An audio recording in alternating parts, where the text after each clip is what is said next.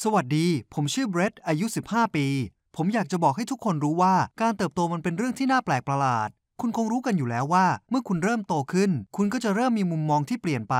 ซึ่งปกติมันมักจะเจ๋งขึ้น แบบว่าคุณจะเริ่มรู้สึกว่าตัวเองฉลาดขึ้น และเข้าใจโลกมากขึ้น แต่บางครั้งคุณก็อาจต้องเจ็บปวดกับชีวิตมากขึ้นด้วยถ้ามันเป็นเรื่องที่เกี่ยวข้องกับคนที่คุณรัก โดยเฉพาะหากคุณต้องเลือกอะไรบางอย่าง และไม่สำคัญว่าคุณจะเลือกทางไหน เพราะยังไงมันก็เหมือนเป็นการหักหลังใครสักคนอยู่ดี ผมคิดว่าคุณคงพอเดาออก ว่าผมกำลังพูดถึงเรื่องการหย่าร้างของพ่อแม่ผมเอง เมื่อ 5 ปีที่แล้ว แม่ของผมแยกทางกับพ่อ ตอนนั้นผมอายุได้ราวๆสิบขวบ ผมร้องไห้ด้วยความขมขื่นใจอย่างมาก และขอร้องให้เธอพาผมไปด้วย เธอเองก็ร้องไห้เช่นกัน แต่เธอยืนยันที่จะเลือกทางเดินชีวิตของเธอเอง ส่วนพ่อของผมไม่พูดอะไร และได้แต่กุมมือผมไว้แน่น ในตอนนั้นผมคิดว่าในชีวิตนี้คงไม่เกลียดใครได้มากเท่าเขาอีกแล้ว เพราะเขาเป็นต้นเหตุให้แม่ต้องจากไป พ่อไม่เคยเข้าใจแม่เลย เขามักจะดุด่าเธอ และตัดปีกแห่งอิสระภาพของเธอ ผมไม่ได้มโนเรื่องนี้ขึ้นมา เพราะเธอเป็นคนบอกให้ผมฟังเอง และสุดท้าย เธอก็จากไปเพราะเธอต้องการเป็นตัวของตัวเอง ผมคิดว่าเธอคงจะออกไปเพื่อค้นหาความหมายของชีวิต และคงมีการเดินทางที่เสี่ยงอันตราย แต่ผมก็ยังขอร้องให้เธอพาผมไปด้วยอยู่ดี แต่เธอกลับจากไปและทิ้งผมไว้ข้างหลัง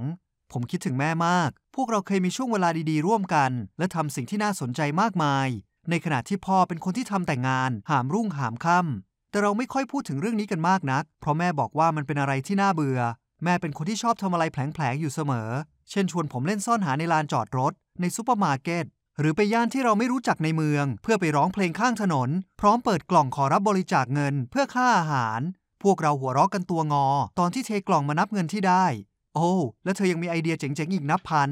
เมื่ออยู่กับแม่ทุกอย่างล้วนเต็มไปด้วยความสนุกสนาน จนกระทั่งพ่อรู้เรื่องที่พวกเราได้ทำลงไป เขารู้สึกหดหู่มาก และวันหนึ่งขณะที่ผมกำลังเข้านอน ผมได้ยินพ่อกับแม่ทะเลาะกัน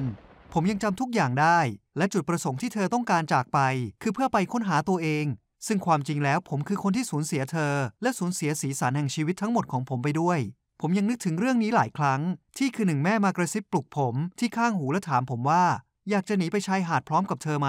คืนนี้แม่ได้กลิ่นไอทะเลลอยมากับสายลมนะเบรตตี้ และแม่คิดว่ามันเป็นไอเดียที่ดีทีเดียวละแม่กระซิบพร้อมยิ้มกับผม แต่พวกเราอาศัยอยู่ไกลจากชายฝั่งนับเป็นพันไมล์ และแถมมันยังเป็นฤดูใบไม้ร่วงแล้วด้วย แต่ผมซึ่งอายุเจ็ดขวบในตอนนั้น กลับรู้สึกตื่นเต้นสุดขีด ในขณะที่ผมเตรียมเก็บเสื้อผ้า แม่ก็เล่าแผนการของเธอให้ฟัง เธอบอกว่าพวกเราจะโบกรถกันไปตลอดทาง ไม่มีอะไรน่าสนุกไปกว่านี้อีกแล้ว เราจะได้พบปะกับผู้คนต่างๆ และได้เห็นโลกกว้าง พวกเราเก็บกระเป๋ากันอย่างเงียบๆ แม่บอกว่าปล่อยให้พ่อเขาตื่นมาตอนเช้า และสงสัยว่าพวกเราหายไปไหนกันเถอะ ในขณะที่เราเตรียมตัวออกจากบ้านกัน ปรากฏว่าพ่อยังคงตื่นอยู่ และผมก็บอกเขาด้วยความยินดี เกี่ยวกับแผนการหลบหนีของพวกเรา และบอกด้วยซ้ำว่าเราจะหนีไปชายฝั่งกัน พ่อโกรธจัดเขาเรียกแม่ว่าเป็นคนงี่เง่าไร้สมอง และพ่อก็โทษว่าตัวเองก็โง่พอกัน ที่จะมีลูกกับคนแบบเธอ ผมไม่เคยเห็นพ่อตะคอกใส่แม่แบบนี้มาก่อน หรืออย่างน้อยเขาก็ไม่เคยทำแบบนี้ให้ผมเห็น ผมตกใจกลัวมาก จนต้องวิ่งหนีไปหลบอยู่ใต้เตียง และตอนนี้ผมก็ต้องทนอยู่กับชายคนนี้ คนที่แม่บอกผมหลายครั้งซ้ำๆว่า เป็นคนที่น่าเบื่อ และไร้ซึ่งจินตนาการ และมันก็จริงอย่างแม่ว่า เพราะการอยู่กับพ่อเป็นอะไรที่น่าเบื่อมากๆ และผมก็ยังกลัวเขาอีกด้วย ปกติเราพูดคุยกันน้อยมาก และมักจะกินอาหารเย็นกันเงียบๆหลังจากที่เขากลับจากที่ทำงาน ครั้งหนึ่งผมทนไม่ไหวกับความเงียบนี้ จึงถามเขาประมาณว่า วันนี้พ่อเป็นยังไงบ้างครับ เขาอึ้งมองหน้าผมอยู่ครู่หนึ่ง และถามผมกลับว่า ลูกอยากรู้จริง ๆ เหรอ ผมไม่เข้าใจสีหน้าของเขาในตอนนั้น น้ำเสียงของเขาฟังดูเหมือนประชดประชัน ผมจึงตอบว่า ก็ไม่เชิงหรอกครับ พร้อมกับก้มหน้าหลบตาเขาหนึ่งปีผ่านไป แม่เริ่มส่งโปสการ์ดมาหาผม มันก็ไม่ค่อยบ่อยนัก ประมาณ2-3เดือนครั้งได้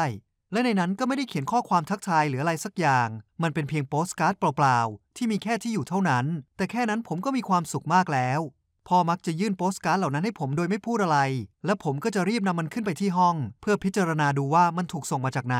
ที่อยู่เหล่านั้นล้วนเป็นสถานที่แปลกๆ และดูลึกลับ ซึ่งมันท้าทายจินตนาการผมอย่างมาก จนผมต้องไปค้นหาข้อมูลจากอินเทอร์เน็ตแม่ส่งพวกมันมาจากอารามในทิเบต ศูนย์ภาวนาในบาหลี และอาสมในกัว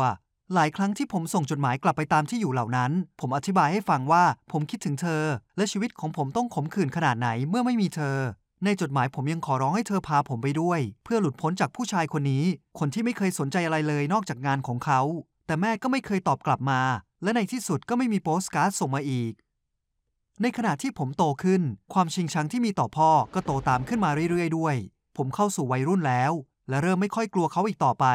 ตรงกันข้ามผมเริ่มเถียงเขา และต่อว่าเขาในเรื่องที่เขาเป็นคนผลักดันให้แม่สิ้นหวัง ด้วยความจู้จี้ของตัวเขา และบีบบังคับจิตใจของเธอ จนทำให้เธอต้องจากไป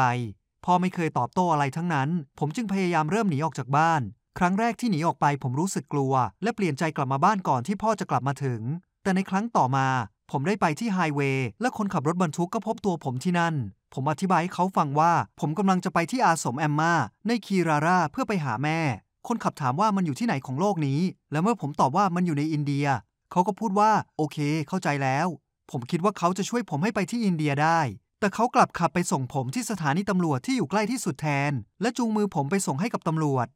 ผมอายมากจนไม่กล้ามองหน้าใคร